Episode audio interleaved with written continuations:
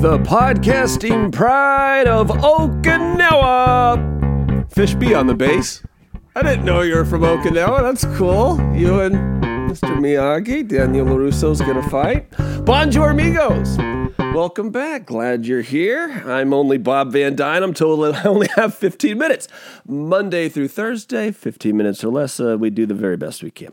Today it's brought to you by Lucky Tie Bamboo, because let's be honest, what other plant are you going to be lucky enough to buy on clearance at a fucking Rite Aid? Never be bamboozled again with motherfucking Lucky Tie Bamboo. Good enough for pandas is good enough for you, so say bye bye to the boohoo with the one and only Lucky Tie Bamboo. Ooh, well played, Fishby. Well played. Yeah, we're in a strange mood today. We're, we're in a strange mood. The good news is we're feeling better.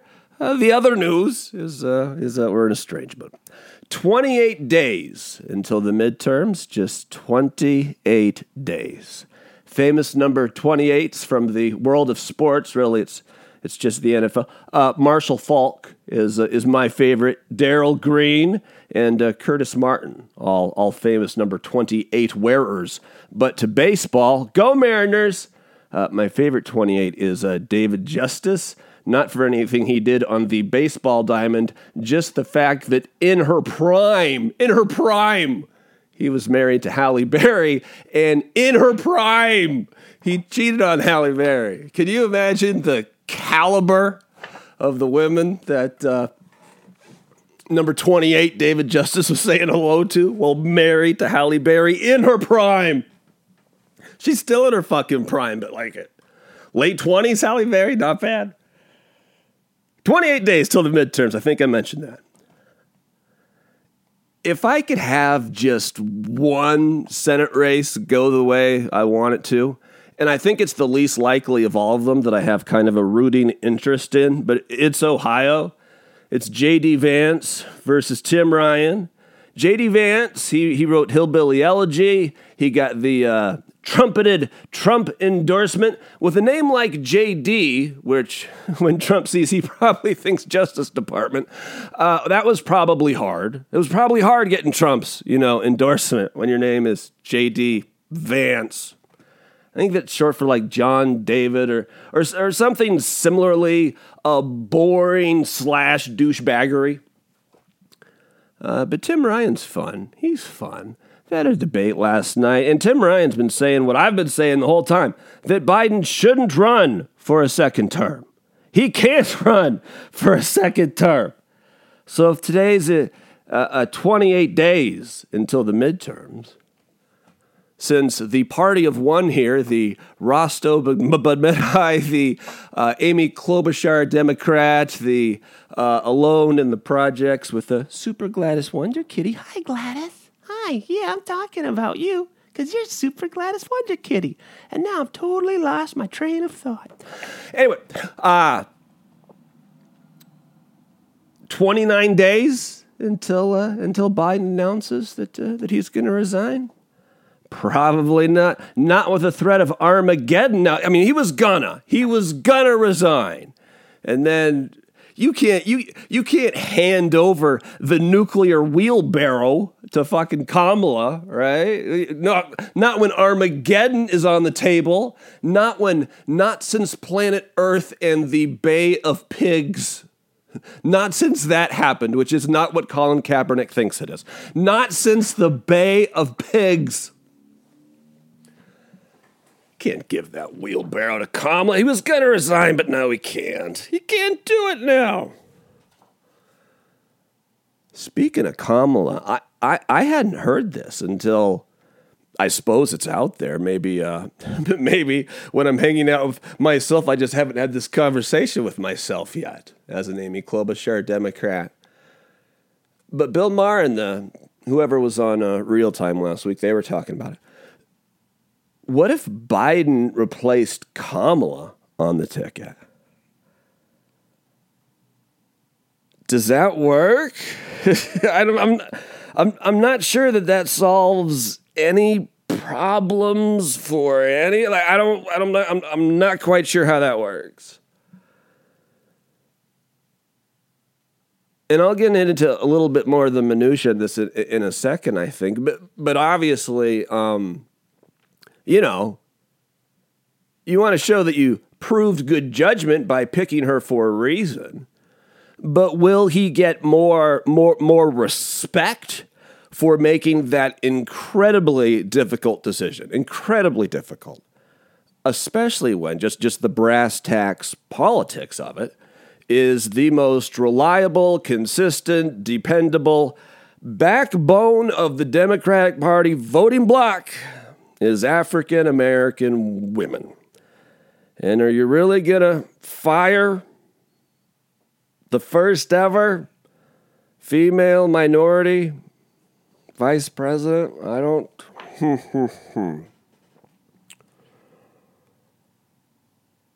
but what a perfect kind of thought conundrum to to to define our era of the the bending arc of equality or whatever they call it the uh, uh, inartfully said the podcast host like uh, just the uh, the history of race relations in America in this melting pot with a history of slavery and all kinds of like what what just what an interesting moment in time in the progression to get wherever we go in this place where we're at now. Because I mean, replacing Kamala maybe maybe he should. Maybe. Let's just say maybe but maybe he can't. Like, for all practical purpose, he can't because she's a minority woman. And here, I only have 15 minutes. Clearly, we are uh, we're all for the success of Halle Berry Kamala Harris. We're all for the success of, uh, of of minority women, right? Like that's that that's just that, that's just a given. But we all kind of know that's not right. That it's just it's not right that you can't get rid of her. Like it's a can't. Like it's a it's a hard no ba- based on nothing other than her gender and her color of skin. Like we all know that's not right. If equality of opportunity is where we want to get, and I think that's where we want to get, you certainly can't have equality if you if you can't hire someone, you know, there's no equality of opportunity if you can't hire someone because of their race. But you also equally, you can't have it if you can't fire someone. And the real thing that's that's kind of fucked up about this moment in time is the only people who really get to talk about that openly and honestly are the fucking like white supremacy like racist crowd. Or like the shelf below them like the Tucker Carlson crowd like like the white lives matter crowd. Far too polite conversation or uh, not not near enough uh, polite conversation I should have said for a democratic dinner, dinner table what a just put a frame around this moment in time in history relations, like to Kamala or not to Kamala. Maybe you still love her. That, that's a very easy, easy thing. I don't know her. I've never met her. She, she, she seems, you know, I don't know if I want to call her cool. I mean, she seems like a, you know, I'd much rather hang out with her than Marjorie Taylor Greene or probably 98% of other elected politicians. I'd probably rather have dinner with her and Doug. That sounds d- dinner dinner with and Doug. I would uh, I would put something special in my back pocket, like a uh, I don't know, like a SpongeBob balloon or something. And then if the conversation got a little slow, I would pull it out of my back pocket and I would inflate the SpongeBob balloon. There's one you can get for kids' parties. There, there's these inflatable SpongeBob balloons you wear on your hat. Whereas a hat you wear on your head, I should say. That would be a fun thing to whip out with Kamala and Doug. But I am of the opinion that somehow she either forgot to talk or she, she's got the yips, she's got the twisties, she's got something.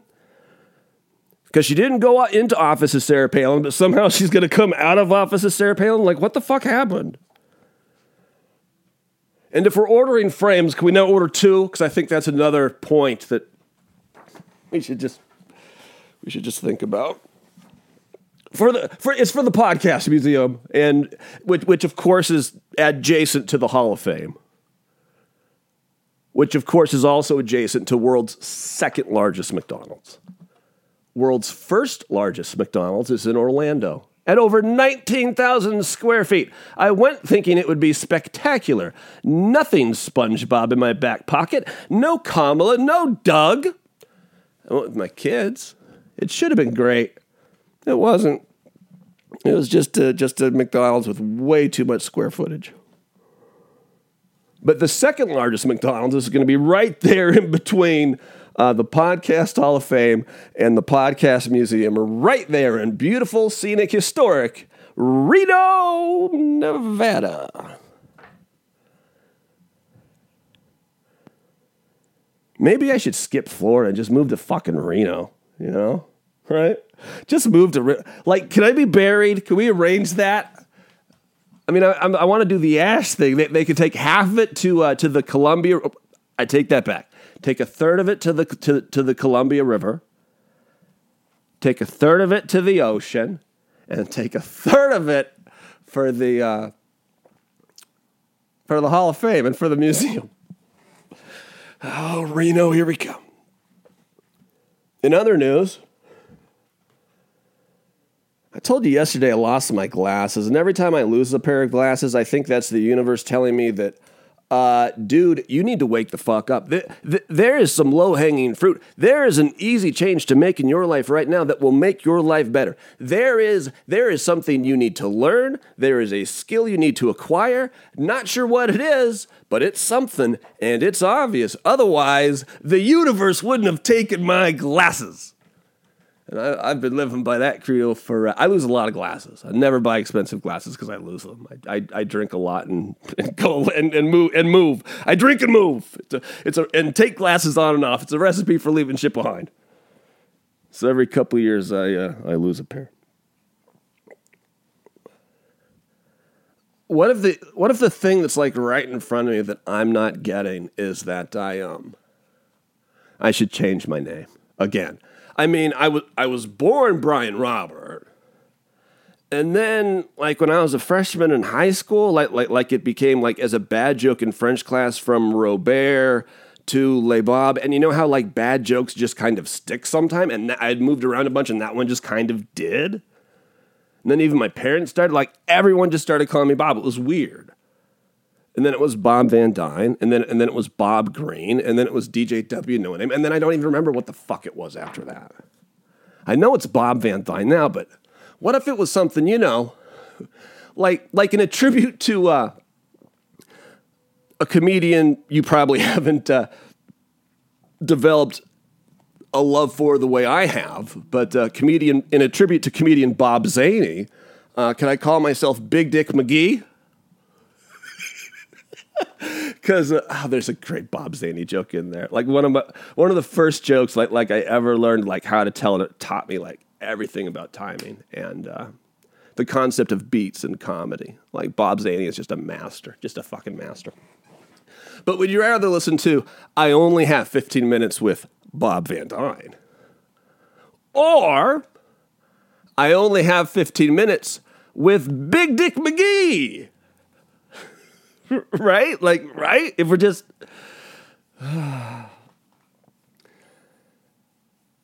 If Biden can replace Kamala, then I could I could change my fucking name again. Kamala Van Dyne? That's dumb. Doug Van Dyne? Not gonna work. Gary Van Dyne, Fishbee's been harping on for a long time. He thinks that's the key to success. Switching it over to fucking Gary. he was obsessed with it. Probably right, you know. He, he's the podcast bass playing king of, of Okinawa. Who am I to argue? If Kanye can go to Yay, Big Dick McGee. In other news, go Mariners. Go Mariners. Go Mariners. Till manana, every Monday through Thursday, 4 o'clock. Say adios, Fishbee.